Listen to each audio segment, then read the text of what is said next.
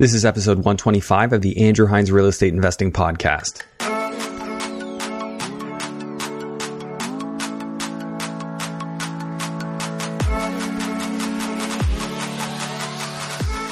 Welcome to episode 125 of the Andrew Hines Real Estate Investing Podcast. Today I have a replay of our live stream from Wednesday night with Kayla Andrade of Ontario Landlords Watch. Kayla is a absolute professional. She really understands the rules of the games when it comes to landlord tenant issues and she came on and answered q&a on landlord tenant issues and gave various different tips and tricks as to how to succeed as a landlord and how to navigate challenging landlord tenant issues, specifically tenants not paying and how to vet tenants, how to look for the right tenants. Um, all these things we want to know to make sure that we can stay in this game for the long run. Because let's face it, if we don't have systems, if we don't have shortcuts to making sure that we get the right tenants, we're not going to be in this game very long. It's a quick way to get out of the game because it'll just create headaches, nightmares, and I know for many it just takes one nightmare tenant and they're out of the game. So uh, really, really appreciate what Kayla did here, coming on and sharing all this information. She is an absolute wealth of knowledge as well as being a real estate investor.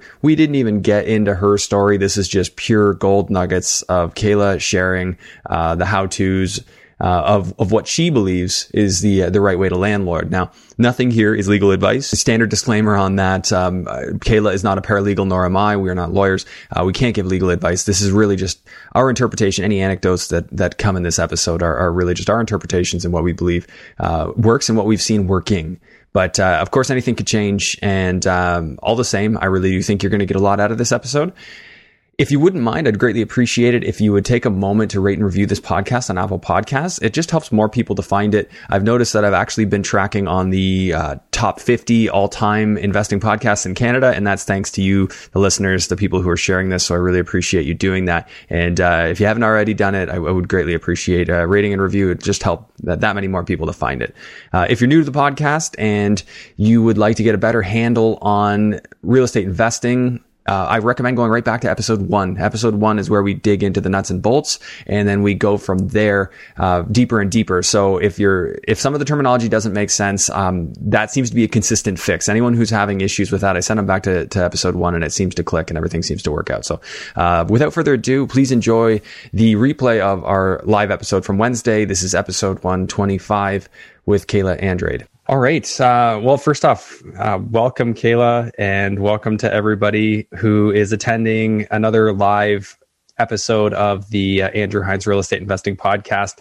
So this is something I'm doing roughly once a month, uh, just trying to get live guests where we can do some Q and A and really dig into questions that people have because I don't always have the same questions that my my viewers and listeners have. So, Kayla, you are the founder of Ontario Landlords Watch and uh, a landlord yourself, but I don't know too much of the story. So before we we dig into any sort of presentation or kind of content that you have for tonight, um, why don't you just tell us a little bit about yourself and your experience?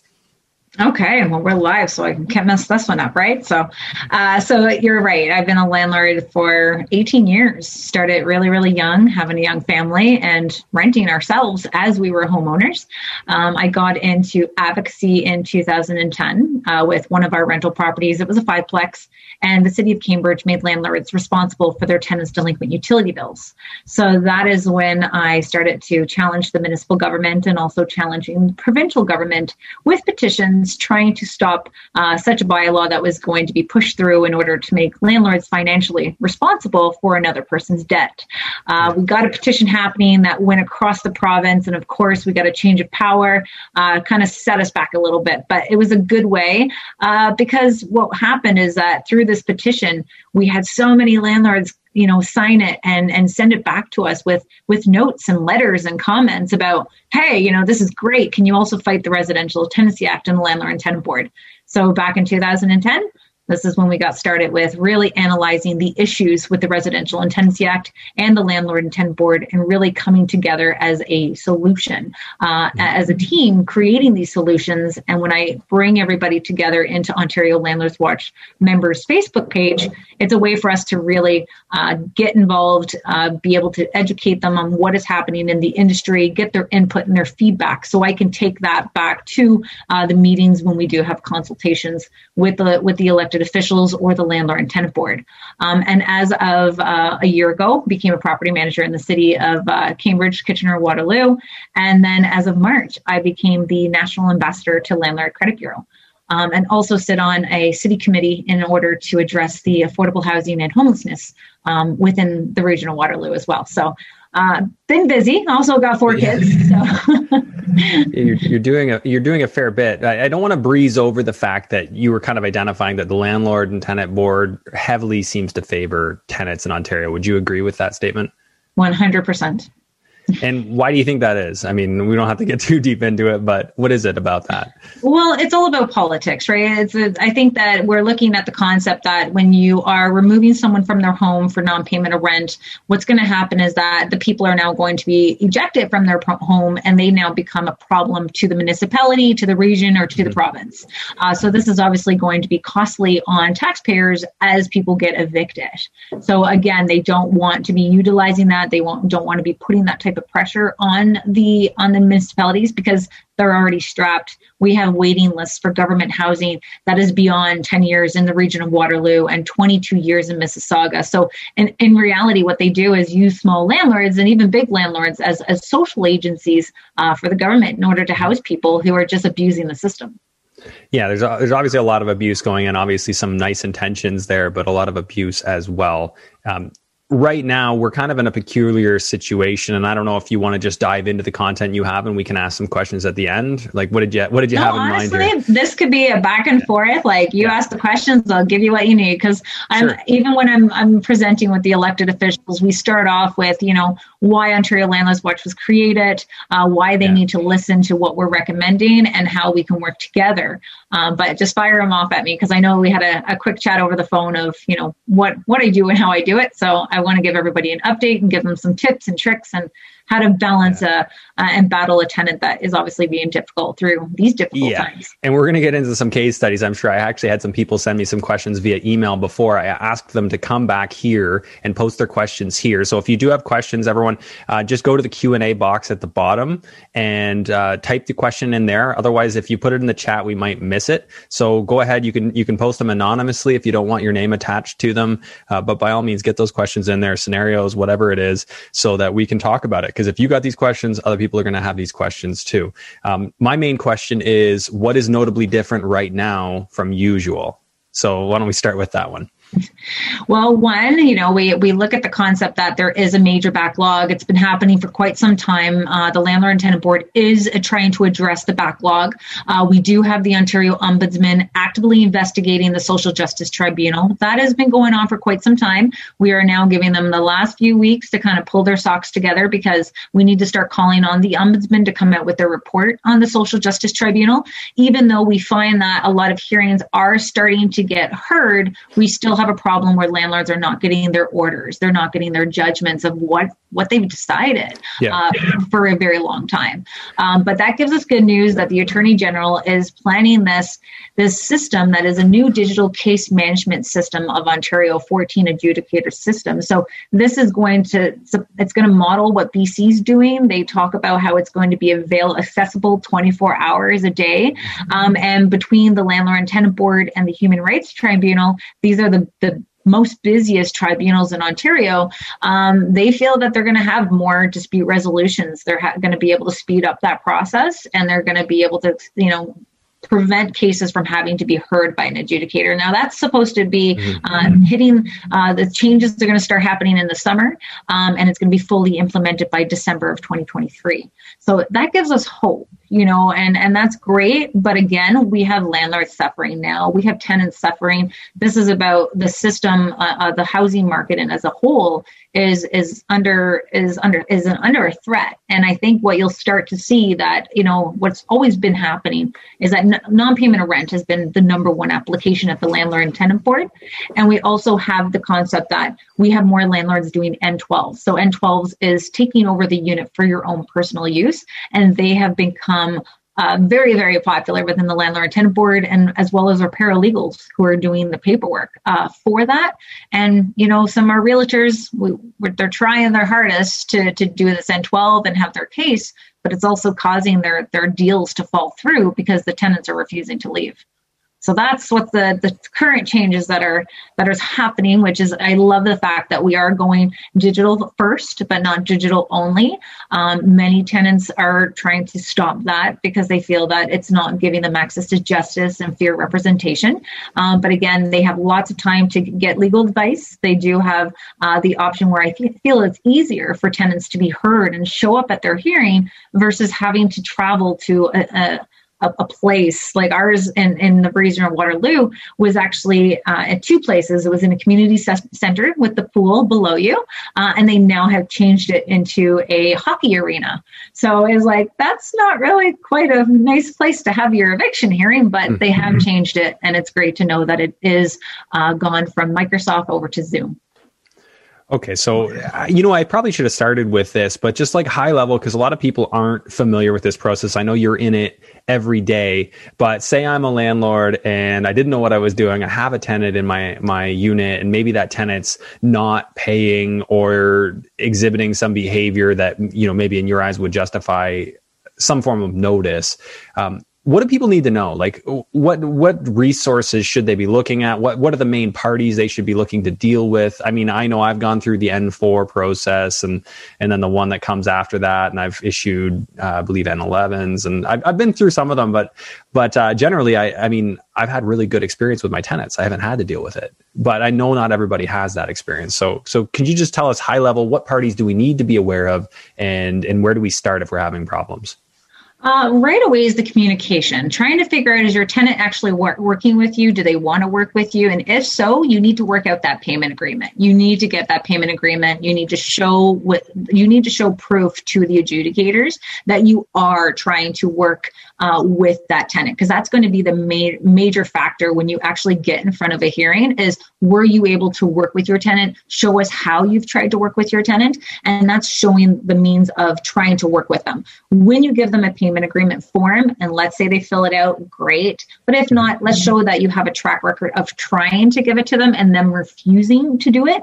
I like to give a little extra. So as I'm trying to work out that payment agreement with them, I'm also guiding them to different government services, government services that help landlords with their rent relief. So there is programs out there. You know, a lot of us were really upset at the fact that we had commercial relief uh, for the commercial landlords through the pandemic, and nothing really was happening for landlords. We just had eviction ban after eviction ban.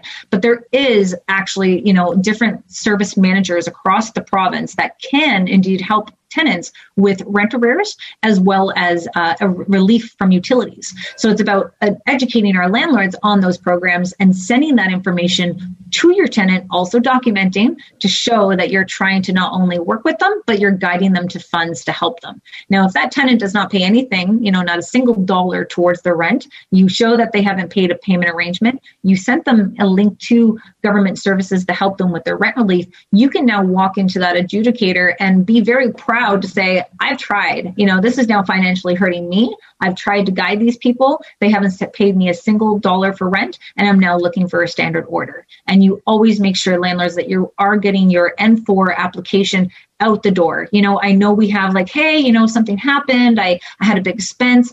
It's great. It just all depends on the manner in way you give that N4 notice. You know, saying, hey, I know you're going through some difficult time, but I do have to give this paperwork. But, you know, once you pay and by the time you're telling me you're going to pay, don't worry this this application's out the door i don't have to file it you know it's about still working your paperwork it is a business and you need to have them familiar with these paperwork um, because when you do obviously have these tenants now abusing the system and you start giving these these forms it's going to be a shock to them. And then they might you know retaliate in a, in a different way. So always making sure that you're getting the four and and read the, the landlord and tenant board. Read it like it's like uh, like the newspaper. That's the best way for you to really understand because even though we're telling you to do these forms if you do one thing the wrong way your application is thrown out and you have to start the process all over again. And with a backlog like we have in ontario you don't want that. In other words, yeah, read the forms carefully. And I know, like the N4 form, I've, I've done a lot of those. Um, that one has clear instructions on it but I've made so many mistakes on those forms. Luckily, like it never went anywhere. The tenants always ended up paying. But I look back at them and I'm like, wow, if this had ever gone to uh, you know a tribunal, I would have just got thrown out. Fortunately, most tenants they're they're just scared by the form and they want to work it out. So, uh, yeah. but I like the point you made. You know, talk to them, say, hey, I, this is a formality. I have to do this, but you know, it's not a big deal. I want you guys to you know get it up to speed. So even if the tenants have the best intentions, do you recommend still uh, still do the N four no matter what if they're late? Always. So oh, Always. on it's, the it's, second day of the month, if you don't have the money, you're doing an N4?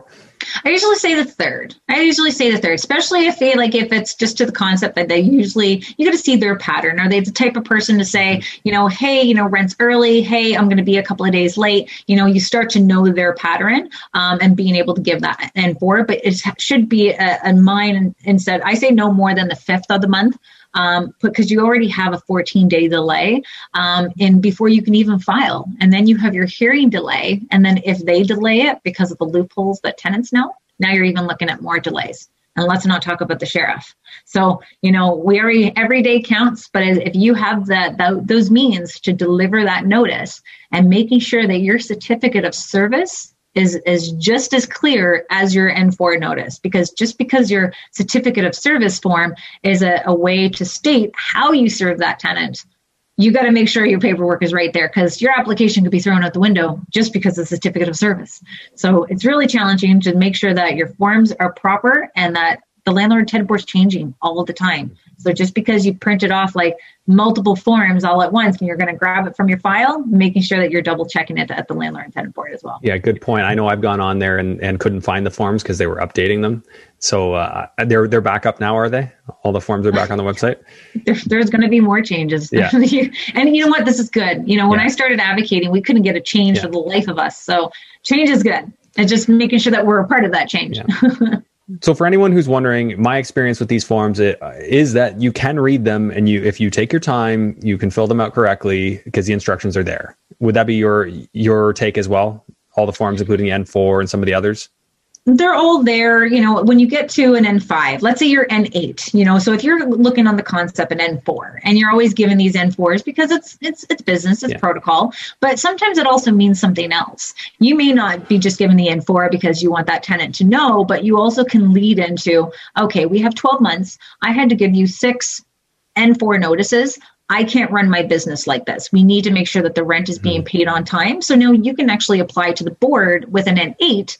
And the only way to do an N8 is showing that you've showed proof that you've served at least, at least five uh, N4 applications, and sometimes six. It all depends on what adjudicator you have. There's no consistency with our adjudicators, um, and their information of which adjudicator you're going to be getting. You can look them up and see what their background is. So that's a tip for our landlords too: is that when you're checking to know what adjudicator you have, you can get their bio, see how you can address your situation to fit where they come from, and see if that could help you but sometimes you get the counselor past uh, deputy mayor of Ajax denying your expedited hearing. So that sucks, but what can you do? yeah, interesting tip. Yeah, look look into who you're going to be dealing with. I think that's uh, that makes a lot of sense. Um, okay, so I, I think we'll get into a couple of these uh, these questions. I I'm trying to to gauge just where where people are at generally. So um, everyone, if if you're watching, you know, if you're listening, um, know, let us know are are we asking the right questions here? Is this right down the middle for you? Do you want us to go back into more of the basics, or do you want us to keep keep moving this forward? Um, I guess there's just the one thing I'll add is is go to the landlord tenant website, just like uh, Kayla is mentioning. Understand the forms that that are there and what they do. Even if this is over your head right now, um, it will get more clear especially if you go to the website and you and you investigate those forms. But uh, just before we get into these questions, so if someone's got a tenant that hasn't paid in six months and they've been trying to get them out, what are their their odds of getting them out in the near future right now? Well, I do, I do find like the, the time frame have sped up. You know, I've helped a landlord do their application uh, for the regional Waterloo, so to speak, in May of May 11th, and they now have a hearing August 16th you know before you would apply in may and we might not get one until may the next year so it's oh, wow. improvements it's definitely improvements so um, if you got the hearing on the on in august it, or is that this this is the hearing after you've heard the n4 and then the n5 is that right So let's say this is actually for this in particular situation is going to be an N12. So the, okay. the landlord's trying to sell the property, the tenants okay. are refusing to move out, and the tenants are actually asking for twenty thousand dollars in order to okay. move out to make this deal go through. Luckily, the the seller has a buyer who is very patient as a, and is waiting, but obviously they're couch surfing until they actually can get in uh, to their purchase the, the, property that they just purchased. So as they got this hearing for uh, August 16th, and that is going to be uh, a hearing where the tenant and the landlord get to show up, they get to vouch why uh, the, the, landlord is going to say i need this place and the tenant's going to say why i, I don't want to move or to say that you know i'm going to be homeless or that they are going to be paying a lot more rent elsewhere that they can't afford they're going to try to get it delayed or refused so sometimes our tenants are now pulling section 83 where they ask the adjudicator to delay or to refuse the eviction. So that's a tactic that the tenants work with, and of course their legal representation. So it's always something that our landlords need to be prepared for when they vouch that they need to sell it. And they they the, I could see the adjudicator would probably do more delays versus refuse and just give the tenant more time to relocate. Yeah, that that really just doesn't sit well with me that they would that they would stay. But I mean, I, I get it is what it is. Um, so so say for instance, the adjudicator said, no, you have to leave and leave now. And could would could you make an application to the sheriff once with that decision and have them come out to the property? And then how long are you waiting for that? So, right after you have your hearing, and let's say that they let you know at the time of hearing what they've decided, some of them don't because it's it's public. A lot of tenant activists and landlord activists are, are on there paying attention to what is being being done. Um, so they will say the our our judgment will be in the mail or it'll be in email, um, and then you have to wait for that. So some landlords are waiting thirty to sixty days uh, right now just to get the paperwork, and you can't do anything until that paperwork comes to you and it's officially stamped with the date um, in which it was created. Um, and then you have to count the time frame um, on that order where it they give you a date uh, for the tenant to leave, and then at that time frame, then you can apply for the sheriff, and, and then put them um, put put yourself on the list for the sheriff to come, and you can know that with an eviction ban that was in place and and orders still uh, happening, hearings still happening, that there is now going to be a bit of a backlog. I'm hearing approximately five weeks uh, for the sheriff um, wow. in order to, to evict. And this is getting better, but we're still, you know, if, if you have a, a belligerent tenant that's just trying to be difficult, it could it could take five six months even still now if it's happening. Is that is that a fair assessment?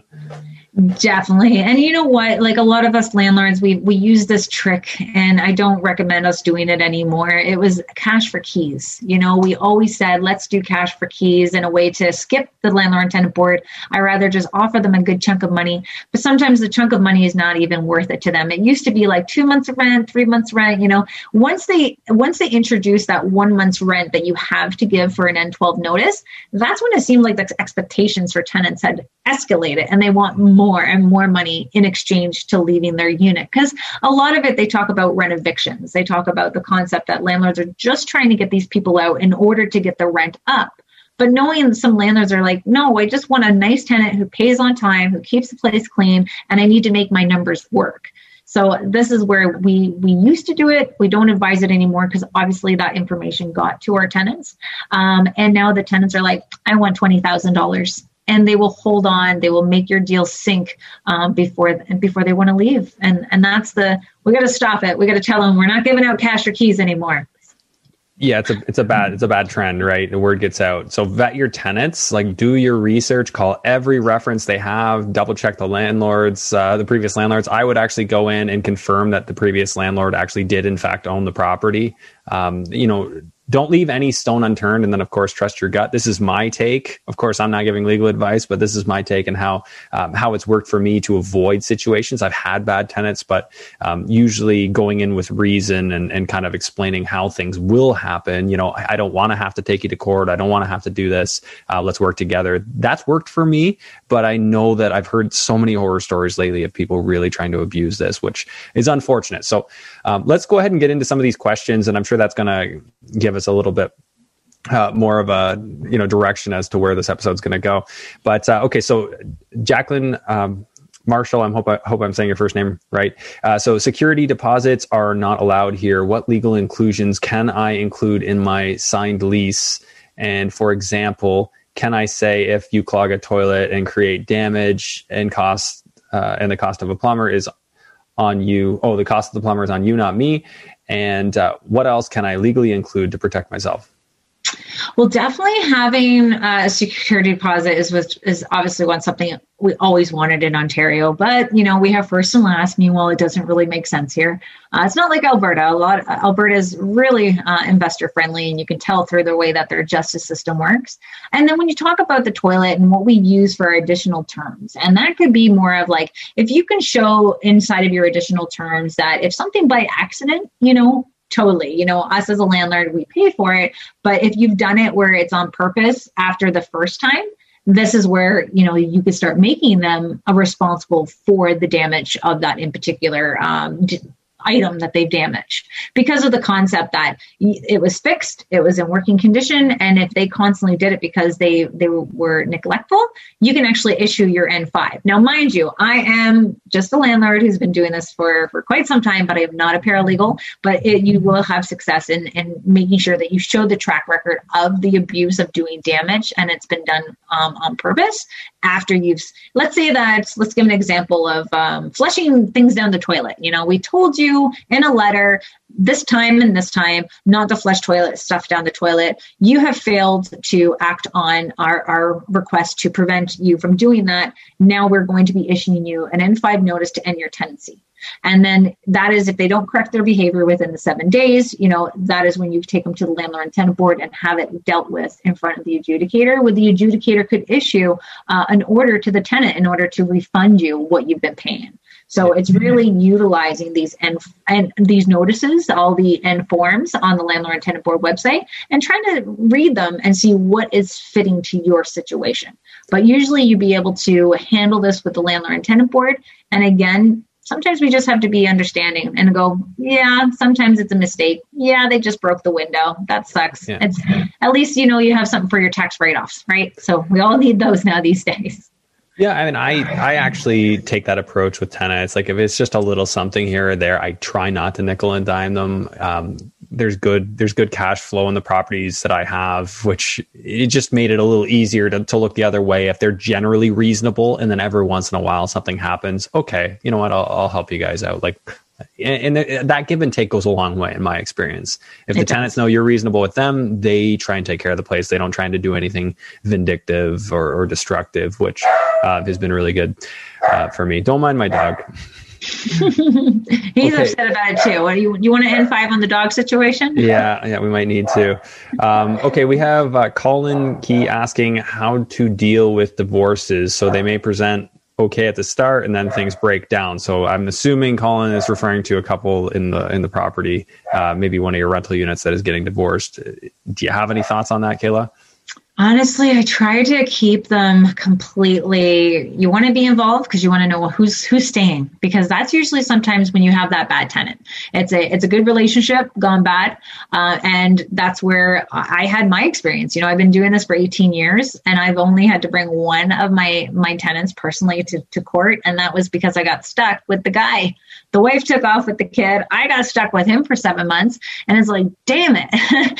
but the best way for you to do it is try to figure out what they're deciding as a couple. Who wants to stay? Who wants to go? Who maybe hopefully both of them want to go and you can start all over again. And that would be the ideal situation to make sure that one that the rent is not so high that they that one person can't cover it and now you have yourself in a delinquency situation.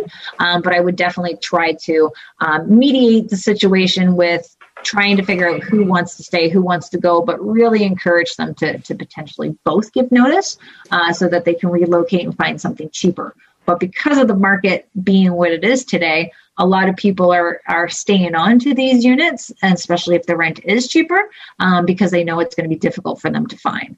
But ideally, it's and then if not, whoever wants to leave, you know, getting them to sign that N11 uh, to state who is leaving and getting them off the lease. Um, that would be ideal. But again, you got to really try to stay out of it as much as you can, just because with relationship breakdowns, it can get dicey.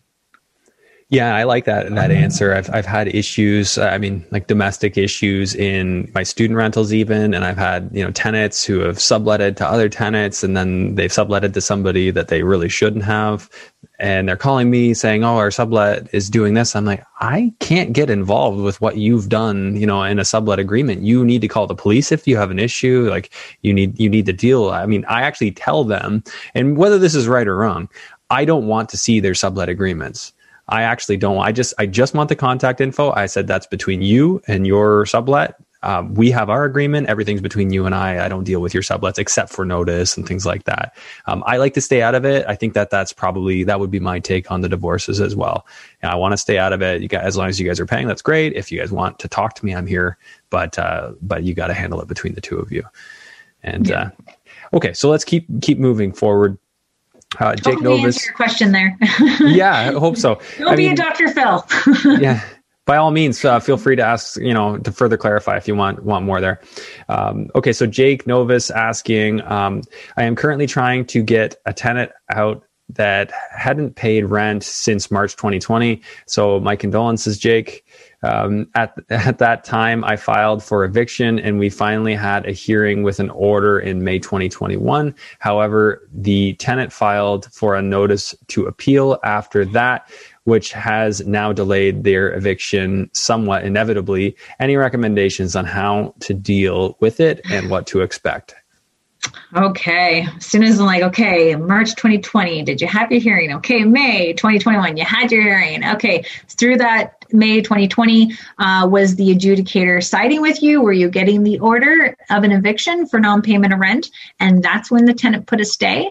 Um, and do you have your next hearing date for that stay? Now, the good news is technically a tenant can only apply for a stay once through their tenancy. So just to know that when you finally do get that hearing of to because of the stay, uh, just know that that could be the final straw. Now, when I say that could be the final straw, technically, like I said, one stay per tenancy, but sometimes we have tenants who actually get two or three. And that's because, no secret here, landlord and tenant board cannot uh, have a system to try to keep track on these stays. So if you do see another stay, or hopefully they just don't apply for the divisional court, and that is another something that is going to even prolong the eviction even more. So that is the concept where we don't really talk too much about because it's it's just another loophole within the system where they actually get to stay until the case is heard at the uh, divisional court as well. So best thing is is that just still go with your strong voice of you know why are they applying for a stay? Um, because that's what we're trying to advocate for as well is that if a tenant does apply for a stay there should be a reason that accompanies that um, before it gets granted. But right now they automatically grant that stay. Um, and this is the concept where we really want to to find out why that stay is uh, is being granted um, just so that you can now prepare for the hearing to kind of have the rebuttal of why uh, they shouldn't be granted a stay and that the eviction uh, should be lifted. But good note is that if they do side with you um, after that stay hearing, is that you're now got that paperwork and you can go and apply for the, the sheriff right away. So that that could be a good thing. So a couple of updates from from Jake here. He said uh, they did get the order for the first stay as it is going to the divisional court, and then he said he missed uh, he applied for a stay because he missed the hearing. And he, he says money. You. How much money is this tenant in the arrears? Jake, are you still with us? How much money? Uh, how much money you're waiting on? About ten thousand. Ten thousand. Yeah, this this sounds like a professional tenant because normally what happens when you if you missed your a landlord and tenant board hearing is that you can apply for your stay and you get another hearing. But if they're gone to the divisional court, that means they've they've already had that that time in court and now they're they're now trying to prolong it by waiting for the divisional court. I think the best way for you as a landlord to better protect yourself because you're just going to have to ride the system. There's not going to be a way for you to um, get over this. You just have to go through this nasty system that we're in, but making sure that you're reporting this tenant to Landlord Credit Bureau, reporting those monthly payment histories that they're missing to Landlord Credit Bureau so that it not only just goes to Landlord Credit Bureau, but it's also going to affect their credit. And it's going to affect their credit. So when, when you do get this eviction, that they're going to be it's going to be on their record where other landlords who are doing credit checks are going to be able to see this through an open trade line from LCB because of this report. Because I could tell you from when they know the divisional court, that's it. You got yourself you got yourself a professional. Okay, so so uh, we had a question here about that. Uh, are there resources to identify professional tenants who know how to play the court system? And I that's that was a well timed question. So I'm not even seeing the question. I just have you. I just me and Andrew here on the screen, just yeah. so I can uh, keep myself from looking up. um, yeah, every landlord in Ontario and every good tenant needs to be registered with Landlord Credit Bureau. How do we do that, Kayla? How, oh, where do we where do we report that? Are you still with us? I think you might have froze on me there.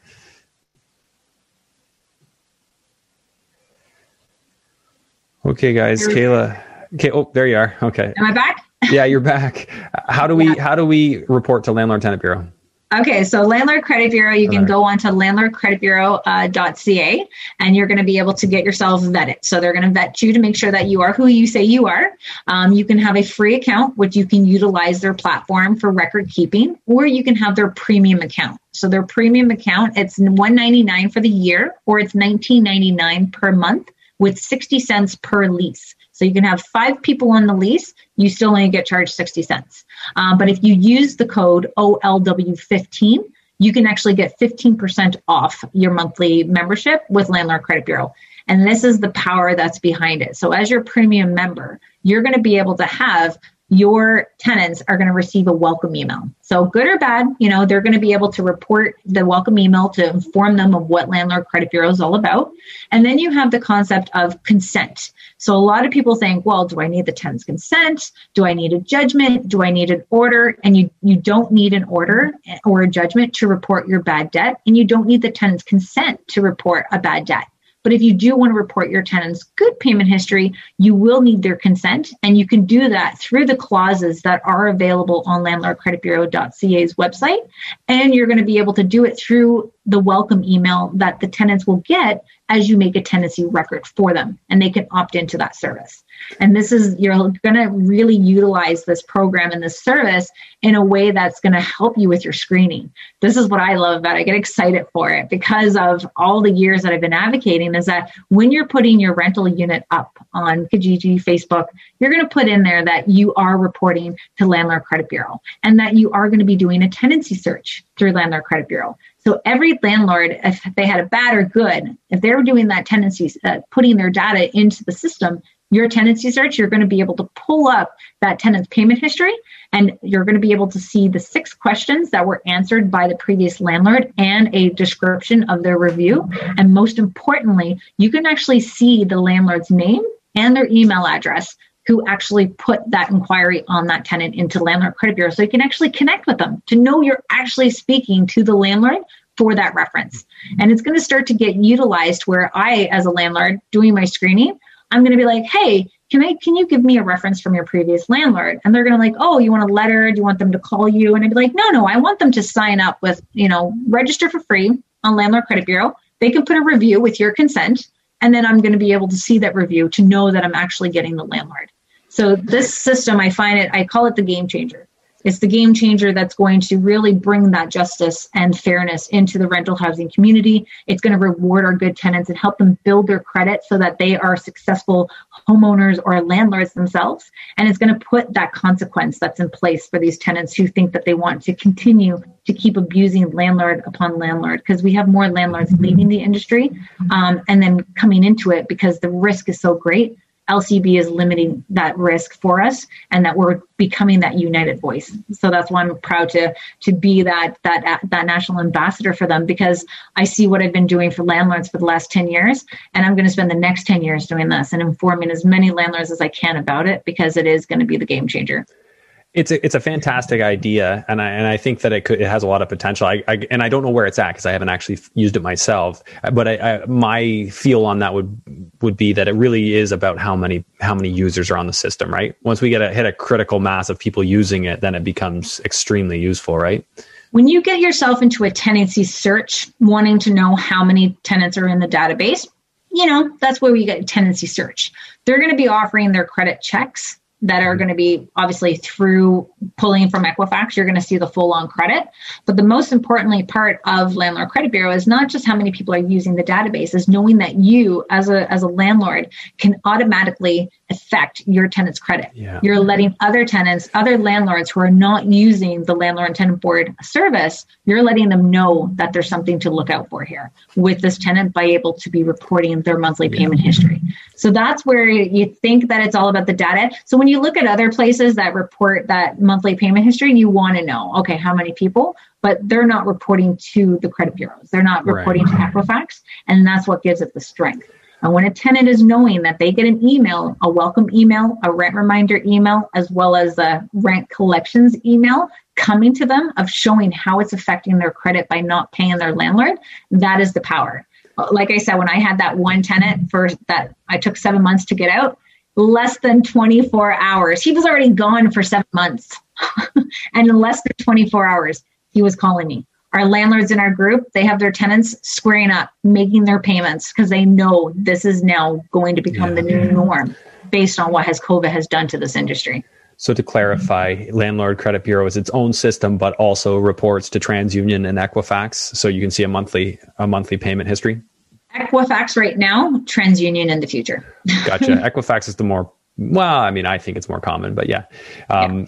Okay, so that's extremely useful. I'm just going to give my personal take on this has been my strategy and what kind of helps me sleep at night is uh, just posturing how I would do things. Like if a tenant's being difficult, just explain simply to them that like in the case of uh, of Jake, you know, if, if you've got ten thousand dollars owing to you, I would make it very clear to that tenant that I will be collecting on that. But now, whether you delay this and you know stay another you know 15 months, you know I, I, will be seeking a judgment and I will be seeking to collect on that judgment. I think there's eight different ways you can collect on a judgment. You have to pay like a hundred bucks for each one you want to do. Uh, my my lawyer friend told me this. I'm not a lawyer. I'm not giving legal advice, but I would just say I would do all of them. I'll, I'll go after your bank account, go after your your uh, you know your your wages, and actually garnish your paycheck. Like um, I, would just I would just say, look, this is this is my process. This is what I would have to do. I don't want to do any of that. So how about we just work this out right now? You know, it's better for you. It's better for me. It works for everybody. Let's just work this out.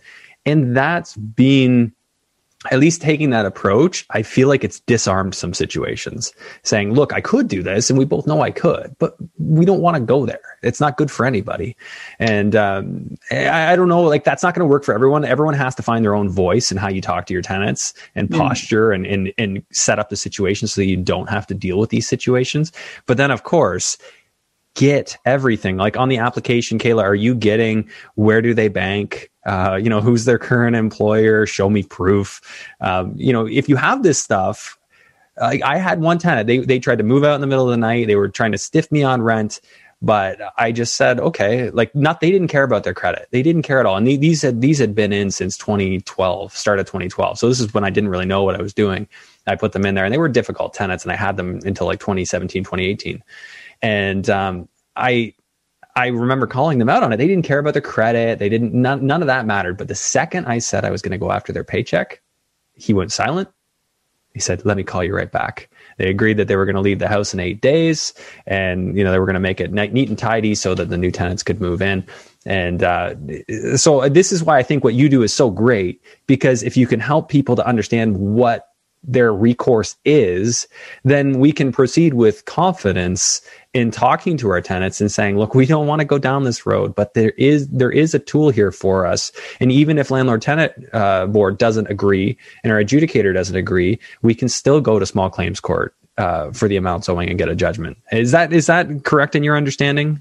Yeah, it's it's great, but sometimes if you look at the difficult people that we deal with, they don't really quite almost have that good job, right? And they, mm-hmm. like you said, they didn't care about their credit. This mm-hmm. system is also with LCB is that it's informing the other landlords because they're they're able to continue to keep doing it because the landlords are not getting um, educated on what products and services are out there for the credit check mm-hmm. or for the tenant ser- services. So you got to look at can their wages be garnished, and then we got the concept of skip tracing. Now we have to find them. You have have to know where they bank mm-hmm. and then you have to learn learn how to serve them. So when they do relocate and they are in a different place it's like okay how do i serve them? Do i serve them at their work? Are they still working there? You know so many people like i've had this one tenant uh, that i know of who had seven jobs in one year. So it's like okay. And then you have uh, tenants who have multiple bank accounts. And then as soon as you have a check that, you know, say, hey, you know, your payment just came back this month. Oh, I forgot to put money into that account. And it's like, yeah. uh, why do you, what? Because that's like their play account. Mm-hmm. Play account. They don't care. They're being charged multiple banking fees, but it's always going to be to the concept of utilizing to say, listen, it is true. I'm going to go after you in the court because you don't know if you can or not at times. But saying it actually can help. But knowing that you're going to prevent them from securing their next rental unit because you're telling them this this thing is spreading like wildfire. The landlord, the rental community, the good tenants are supporting this this service and you're going to be left in the dust. And good luck waiting for uh, you know rent geared to income or government housing because that waiting list is longer uh, than you can imagine right? So it's about saying listen and i have a situation you know we have a, a tenant where you know they're bossing you around trying to think that they're right and it's like I have a lot more tools to deal with you. So if you want to continue to keep this battle going on, it's one thing, but you need to start looking at different services, different products, different ways of communicating, and you have to keep it very professional. And if you feel your emotions are being attacked where you want to just punch that person in the face, learn to step back or hire some someone personal. Because I know as uh, with my own units, it's hard. Your heart starts pumping. But when a property manager, you're in and you're professional and you're calm and you're collective and you know what is right and what you need to do. So just take that and, and just because we how many articles have you seen, Andrew, where the landlord's been getting arrested because of their their they're going after their tenants and the tenants yeah. are saying things. So everyone stay calm. You got to stay cool. Yeah. Yeah. You got to stay cool. Rent on. yeah. Don't, don't go breaking into your, your own unit because you don't think the tenant should be there. Yeah. You can get yourself in trouble. Or um, taking away their door. yeah. Taking away their door, changing the locks, those things sound good. Not hydro, not worth yeah. it, guys. You got to go into the board with a clean conscience. You're going to yeah. go in spick and span. And that way you can hope to, to win your case. Okay, guys, just a quick reminder, make sure your questions go into the Q&A. I'm working through them. We're going to try and kind of bang these off, um, you know, pretty, uh, pretty quick here so I can try and get to all these questions. So, uh, Jacqueline asked another one. What are five tips or questions to help screen a tenant? Um, I give an application first and check the information first and proceed from there. But what are some pre-screening tips? For me, I act very cool, very chalant, almost act like an image, an amateur, like you don't know what you're doing. That is the best tip I can give someone because it's more of the concept where you're going to try to get to know them on a commercial, like a, as a, a character check and a, and a friend basis, but you got to it's not going to be really that friendly. So when you're walking in, you're letting people see, like, hey, you know, come on in. You know, this is a two bedroom, one bath. You got the backyard over here. You got the garage. Uh, you are responsible for, you know, the snow removal for your uh, in particular property. Um, and say, so have you guys seen a lot of places? Like, what are you seeing out there? You know, getting into the concept of uh, working them as as a very casual conversation. Like you're just there to show them the unit.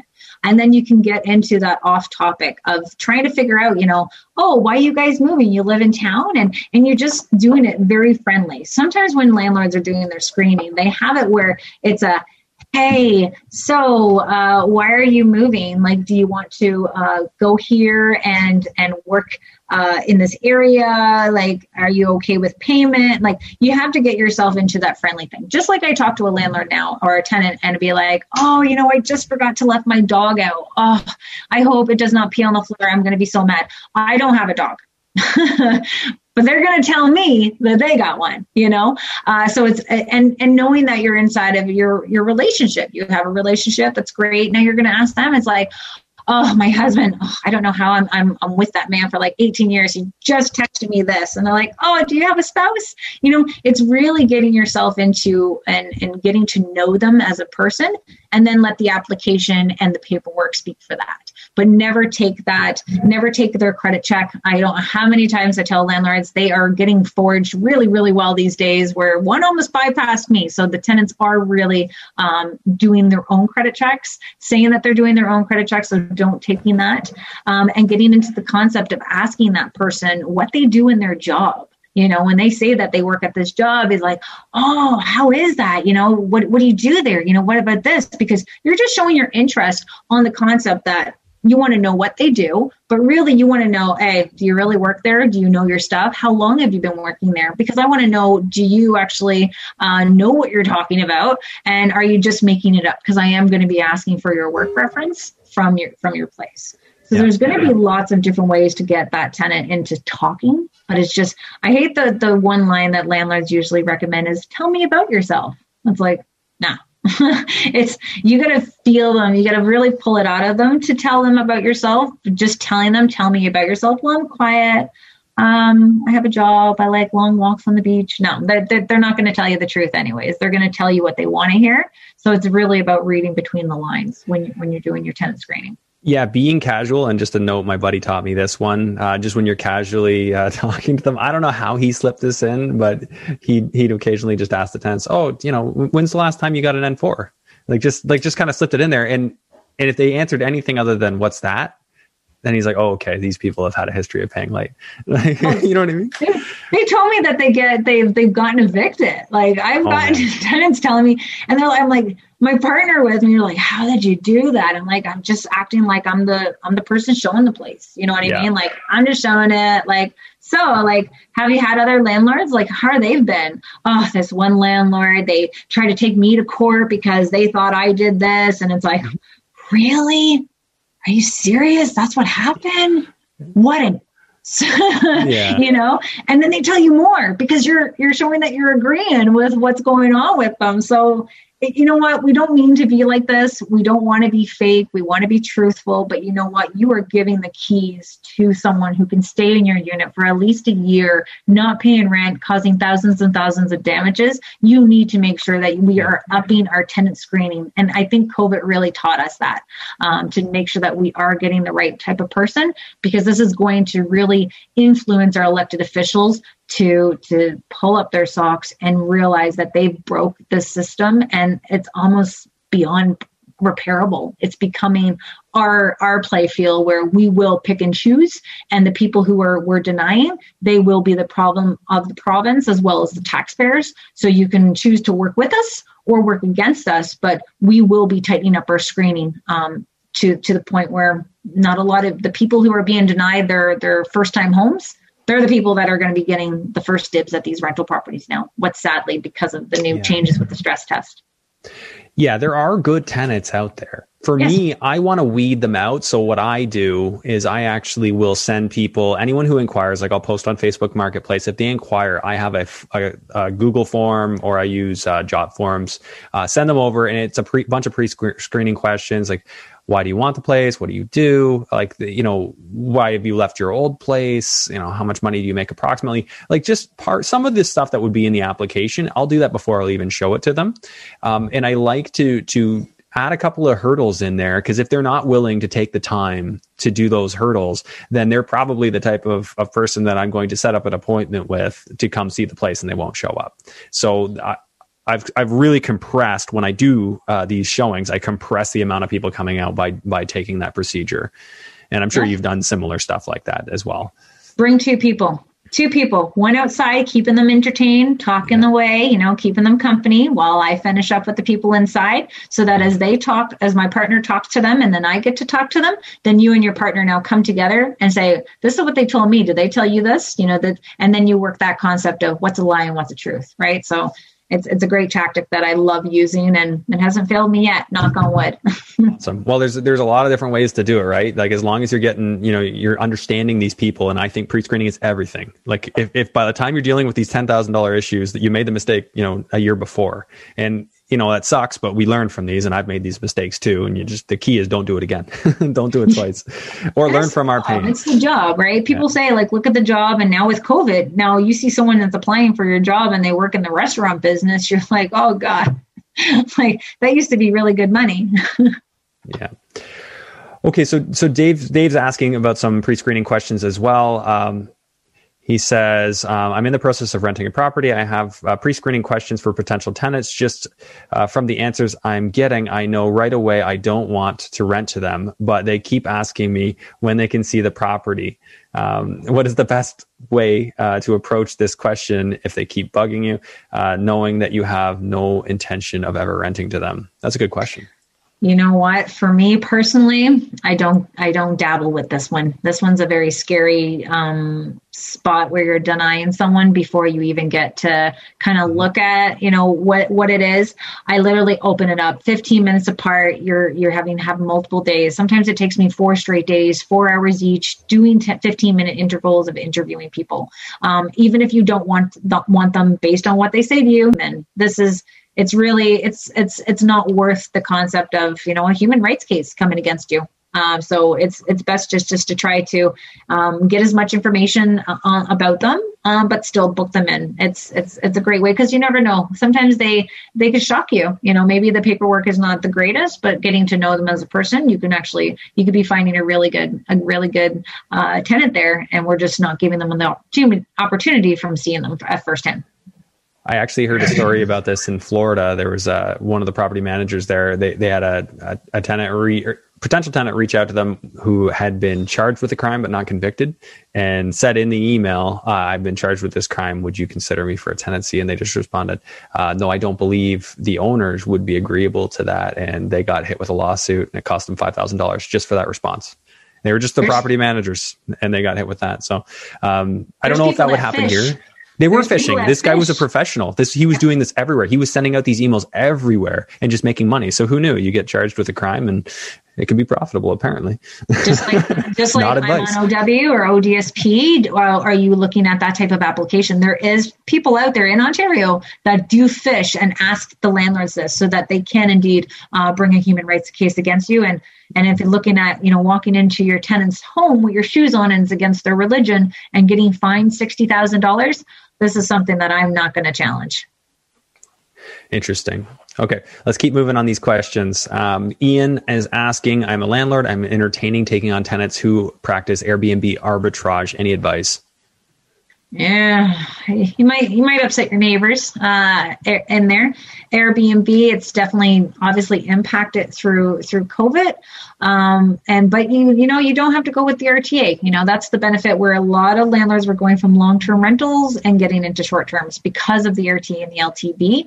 For me, I'm hearing some success on it. It's more of about you can have your good and you can have your bad, just what your good tenants. But for me, I'm a I'm a type of a long term tenant uh, person. Um, don't really like the ins and outs, especially when you're dealing with potential bed bugs coming or cockroaches, it's it's a very costly uh, and it's a really costly job to get rid of, and it could you know put you back a little bit uh, when you do have to treat it or you do have tenants now complaining about it. So.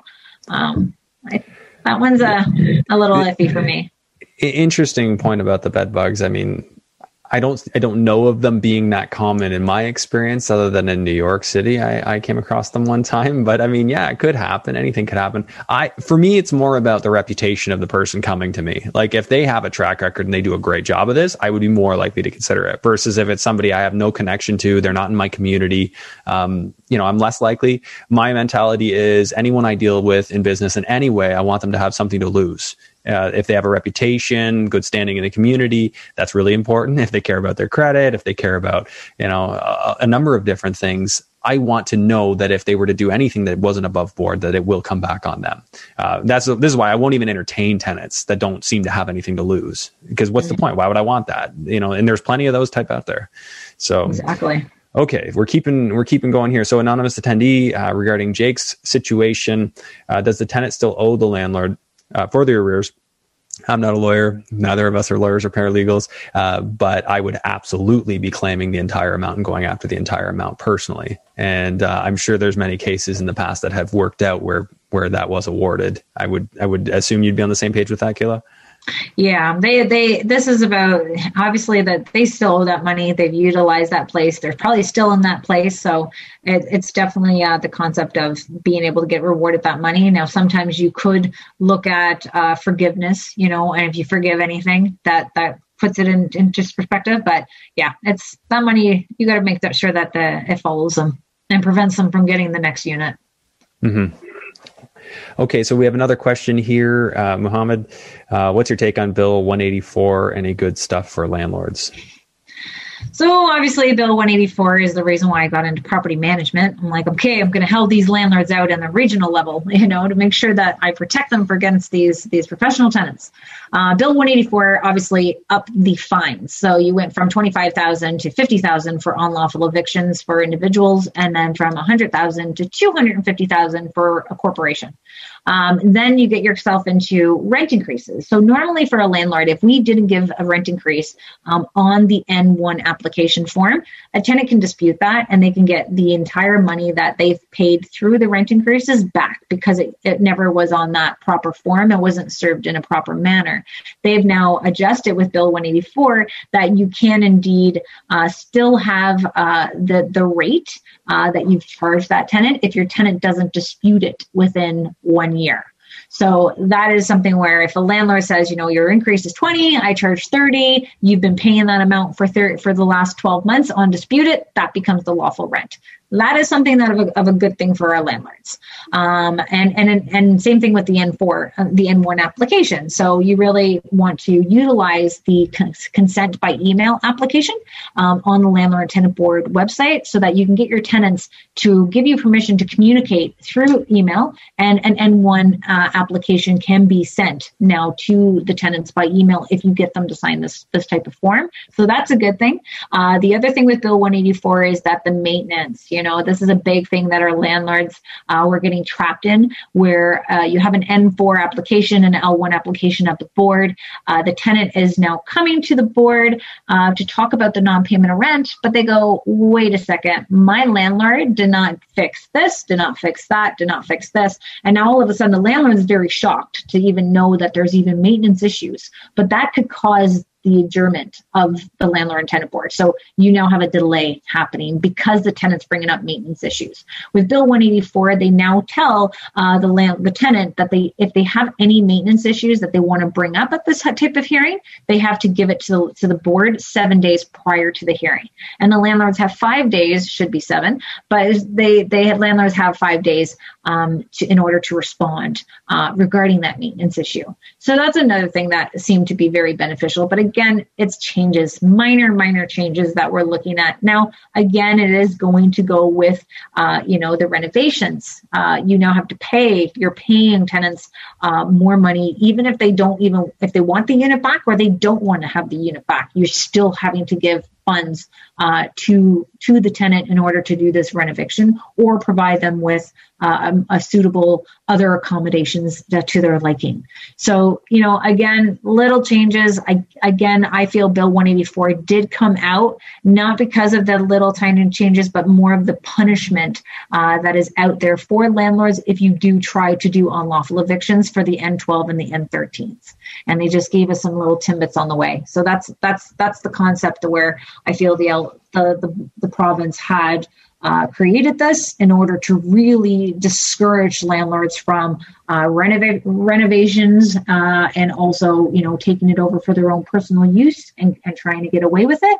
Um, that's why reno- the way that they've they've done it, I feel that the N13s will not be used. I don't find that they get used now, uh, but I can see more landlords are going to not put the time and money into their unit, and we're going to be creating some slum landlords, some slum landlords, and some really slum places because we don't want to have to follow the protocol for evicting someone in order to get the maintenance that obviously these aging properties need.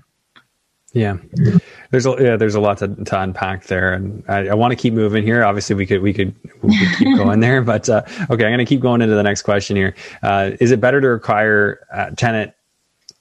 Uh, I, I, guess I'm just going to paraphrase here. Is it better for the tenant to have their own insurance or have them covered in our insurance? Um, we have landlord upstairs and tenants live downstairs. No, I, it's always about on your standard lease, you'll have the option where you require your tenant to have tenant insurance. I always click that box 100%. I tell the tenants you really should get in your own tenant insurance. It's next to nothing if you have your car insurance. Um, you really should get it because of the contents of inside your property. If there was a flood, if there was a fire, we really want to have your, your property um, covered in your contents or if you made a mistake so my insurance company doesn't come after you. Uh, so this is a great way for you to get your own tenant insurance. Now, if they do it, you know what? I'm telling them that they have to do it. Can I check if they've uh, after the fact and make sure that they have an updated uh, tenant insurance uh, slip to know that they're still uh, current? Of course I can. If they don't provide it for me, can you apply to the board underneath an N5? You may look into that at the landlord and tenant board. But never, I would never put them underneath your own personal insurance, just telling them that they should have it. Check that part off on your standard lease in order to tell them that they should have their tenant insurance. And honestly, you get to see which responsible tenants we do get to have because they're telling you that they have their tenant insurance already. And that's another sign that you want to look for in, in a good quality tenant as you're as you're screening them. Okay, great, great point. All right, next one. Just purchased a property last February. Seller didn't forward or disclose info or standard lease form. Is it okay to ask tenant for identification, COE, etc.? Um, and is it okay to change lease agreement if tenant agree? Um, definitely, uh, you, you can change your agreement if the landlord and the tenant agrees, especially if there's nothing in place now. I would just, and, and again, it's going to be out in the format and your character of how you're going to try to work this. Hey, I'm your new landlord. There's some paperwork that seems to not have happened. You know, these are the rules. Can we just get your basic information just in case there was a, you know, an emergency situation? We know who to contact and we know who our tenants are, you know, and then trying to get them into a standard lease put them in a month to month. Really don't encourage landlords to do a yearly lease. It doesn't do anything for the landlords. Certainly has more of an out protection for the tenants, um, but doing a month to month lease would be great. So just saying, hey, I just want to put you on a month to month. If you ever want to leave, it's just a 60 day notice, but I do want to get some credentials, especially knowing their their first name and last name and their date of birth, so that you can report them to LCB and Equifax. Awesome. Okay. Um, have you used Rentify? I actually spoke with Chad. I'm excited to see. I actually have uh, my next rental that's coming up. I'm getting to to work with that. Um, and I said like it's more about that. It's new. I love the concept. I love how it's another screening tool that I'm excited to bring to our members because of the fact that it does give us that that ins of the bank account. You know, normally we get, hey, we want a 12 month statements or three months of statements, and sometimes you'll have your tenants like, oh, I don't want that. And again, they may shovel their nose up at the concept that they have to put their banking information into the system, a system that's new, a system that they don't know yet, and you could actually have a a good tenant, um, you know, walk away because they're not too sure what this system is is. But I could tell you, I feel like it's going to be the the the new norm, just like LCB being the new norm. I think Rentify is going to be really uh, helping us step up our screening game. Yeah, that's great. I mean, we're going to need more more tools. So, uh, you know, everything everything we can add in is is hopefully going to be helpful down the road. Um, okay, uh, as far as paralegals go, and this is a question I wanted to ask anyway. Um, when, in your opinion, should a paralegal be used? You really want me to say that one. um, you know what? I'm a really strong believer of getting our landlords a into these community groups to really learn the system and help and get supported by other landlords and other paralegals within the group and learn for yourselves. Um, you know, paralegals are definitely helpful, especially when you know you have a professional tenant. Sometimes having that paralegal step in and show, you know, I'm not messing around now. I have a paralegal. So we've tried to work it out with you, and now I'm getting my paralegal involved because I'm at that point where I'm going to come over there and punch you. So we're going to get the paralegal involved. Um, and even for a landlord and tenant board, you know, I feel that landlords and tenants should really be at the landlord and tenant board arguing their case versus having legal representation because as taxpayers, we're paying for legal aid for our tenants and landlords have to go ahead and hire their own legal representation. So again, I kind of, I love my paralegals on, on one side of it. And then I like it when a landlord and tenant can battle themselves at the landlord and tenant board. Uh, so I have a, a, a, love and hate relationship, I guess. But I love have so many paralegal friends that I love and I would recommend. So if anyone does need a paralegal, just let me know. I'm sure I can I get one that will fit uh, the the job that that needs to get done. Okay, and that sounds like you sort of answered the question this gentleman had or, or, or lady had uh, about you know does it help to have paralegals serve notices? You you sort of touched on that. I think that it does add a, a level of legitimacy, but I I still like the the you know person to person direct uh, approach personally. Um, yeah. Okay, so that's great. And while we're on the topic, where do people find you? How do they reach you if they want to connect and know more or ask for your recommended paralegal? Yeah, so you can join on Ontario Landlords Watch members group on Facebook. Uh, when we have a few questions in there, like how did you find out about us? Make sure you put Andrew on. Uh, say that you heard us from Andrew. That's going to be very crucial for letting you into the group. We have just over 6,000 members, and we still have 2,400 people waiting to get in, unless I know that they're coming from people like Andrew. So make sure you put that in there, and I can get you in. You can also find me on Facebook uh, with a- Kayla Andrade, which my photo is on your uh, on your uh, for your event tonight. So hopefully they can find me on there, and they can also email me at olwlandlords at gmail.com, and I'll probably be like, hey, let's get on a conversation because I'm definitely more of a talker than a writer.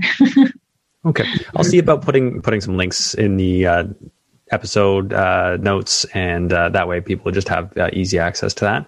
Um, okay, so that's awesome. Uh, we'll. We, we got time for a few more questions before we wrap yeah, up. Okay, I'm good. All right. Um, okay. So, as far as references, Kayla, who are the people you want to talk to for a tenant? Oh, so this is the tricky part. You know, we always want to be able to try to talk to their employer. We want to be able to talk to their past landlord. And no matter what, we almost gotta like cross our cross our fingers and hope that we're actually getting the landlord. And that's where I feel that when you're getting yourself into getting reviews and doing tenancy searches and trying to find out where these reviews are coming from, even with LCB, where a landlord could actually leave the reference available there that could be checked. And that's another platform where we know that these landlords are vetted and they're actually allowed to report and that it's going to be their past uh, their past landlord doing it. Um, and again, you just got to almost talk to that landlord. If you are talking to them on the phone, talk to them like the same lingo. Talk to them about the board. Get them off topic about that tenant. Talk about the landlord and tenant board, the Residential and Tenancy Act, uh, what they plan to do with investment. You you can really tell which which landlords and which investors are really on the phone and which are just friends of the tenant. Um, but really, you're basing yourself on the concept of getting that work reference. You know, a nice letterhead work reference showing that they work there, getting those pay stubs showing that they work there we're honestly like going in blind. So you really want to make sure that you're talking to as many people as you can, but don't take it like, oh, the past landlord said they were great. Sometimes we have our landlords that in desperate situation and they'll say anything just to get rid of that mm-hmm. tenant. So always try to, you know, read between the lines when you're even trying to talk to that past landlord.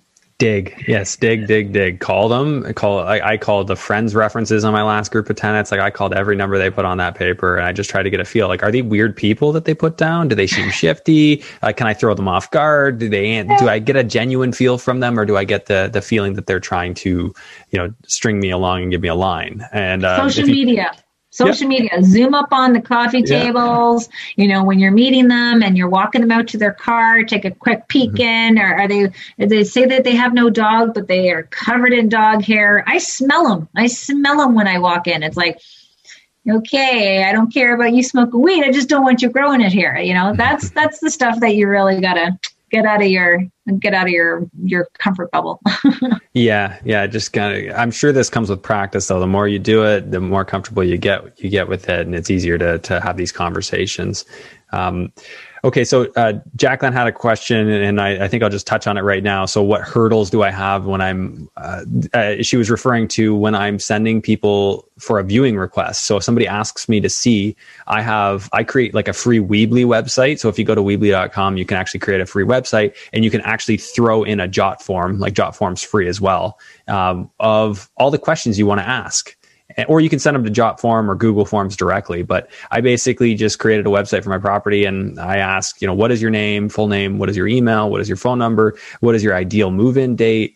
Are you okay with this move in date? Yes or no? And I, I forced them to give me an answer. How long do you ideally see yourself staying as a tenant? And I actually put one year, one to two years, two plus years, or this is our forever home. And uh, I'm specifically looking. I mean, I don't necessarily love the this is our forever home answer Um, and then how how many people over the age of 18 would be living in the house one two or other and they can write it in any kids if so how many and what ages uh, do you have pets if so please provide detail uh, i'm giving you all the all the things that i have in my most recent one so uh, does anyone uh, who would be living at or regularly at the unit smoke um, if yes, please explain. And are you okay with having only one parking spot? In this case, I only had one parking spot. Why are you moving? Please explain. Please explain your income situation. What is the total monthly household gross income? Please include all income earn- earners and break it down. And is there anything else you would like to tell me about yourself? Those are my questions. And I'm sure, Kayla, you could critique that. you know what? It's beautiful. It's beautiful what you created. The only thing I would ask is has COVID affected your payment? Can you show proof that you were able to pay rent through COVID? You know, we yeah. had a rent strike movement. Many people taking advantage of it. We need to show that even with, you know, a hardship situation, that they were prepared for this type of situation and they were able to make their payments on time. And if not, they need to know that I want to see your payment arrangement. I want to see your payment arrangement with your landlord. I want to show that you're current and up to date, especially with the eviction ban being lifted and enforcement on the way. This is now like get your spidey sense out, guys. Like step up your screening a lot harder than ever before because of the eviction ban. At least when the eviction ban, our, our professional tenants were at bay. You know, they now this this evil is now unleashed into the world, and you need to make sure that you are well aware of them. Yeah. Okay. So that's that's a great one to add in there. That that one was uh, you know something I should have I should put in there for sure uh, going forward. So um, what else? Oh, just to cover that point. So that would be before a viewing. So somebody would have to answer all that all those questions before I would even agree to meet them at a property. And that cuts out all the tire kickers, the people who aren't serious, who are just going to stand you up anyway. I mean, you you can do things the hard way or the easy way.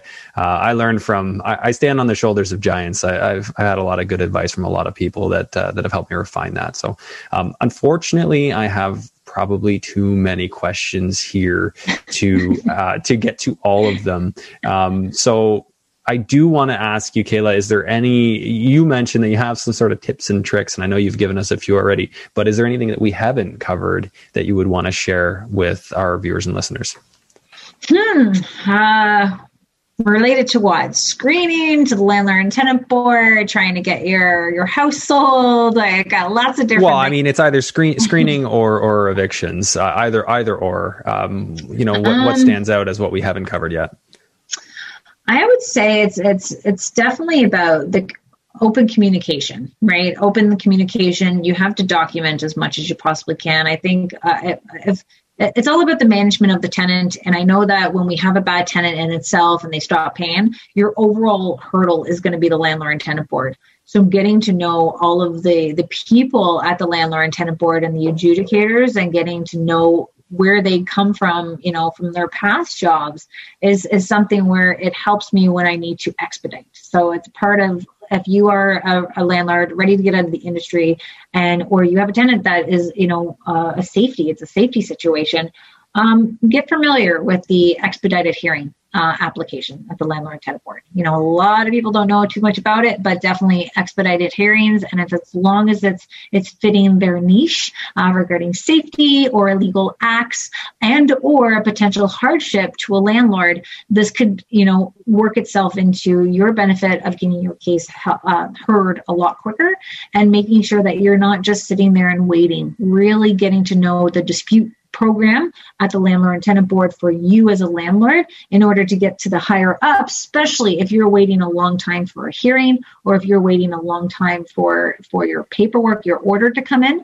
And most importantly, every landlord, if you ever had to deal with a delay uh, because of the landlord and tenant board, please make your complaint with the Ontario Ombudsman. And after you make your complaint with them, you say, hey, when is this report coming out? Because this is a broken system that, yes, we see some changes happening where it's going to be an accessible 24 hour day system that is coming from the landlord and tenant board. Um, but we need help now. And because we have this abuse that's happening and we need to keep ourselves um, going in this industry. You need to keep landlords, small landlords are 50% of the housing stock and and right now we're seeing that dwindle and we're seeing it because of covid and we're seeing these these homes of single families and condos and townhouses being sold off and they're being sold for over 300000 over asking price Do you ever think that those places are going to be bought with the concept of being a rental in mind? No. So we really need to continue to keep your keep your ear to the to the ground and continue to hammer your mpp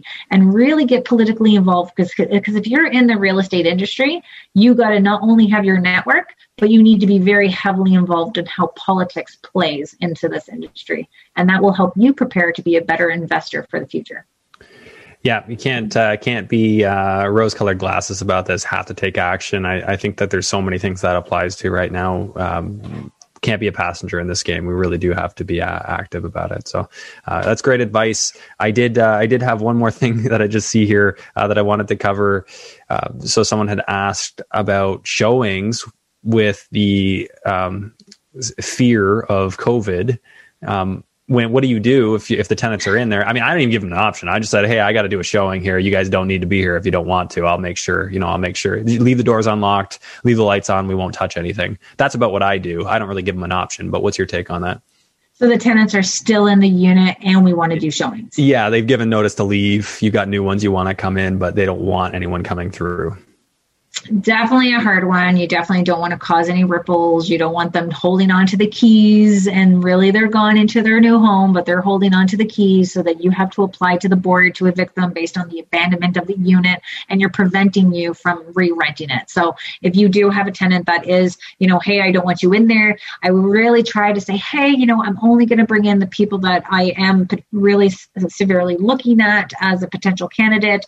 Um, and I really, again, I won't touch anything we'll keep the doors open and we'll be in and out, you know, and I'll make sure I, everyone brings PPE and sanitizer. But if you really see them pushing and they don't want anybody in there, honestly, guys, it's best about keeping that keeping it empty just for the month. It's just mm-hmm. just to make sure things are, are smooth and that you're not going to lose multiple months by just trying to go raw raw these are our rates um, so yeah that's that's my advice on that part of it. Don't poke the dragon.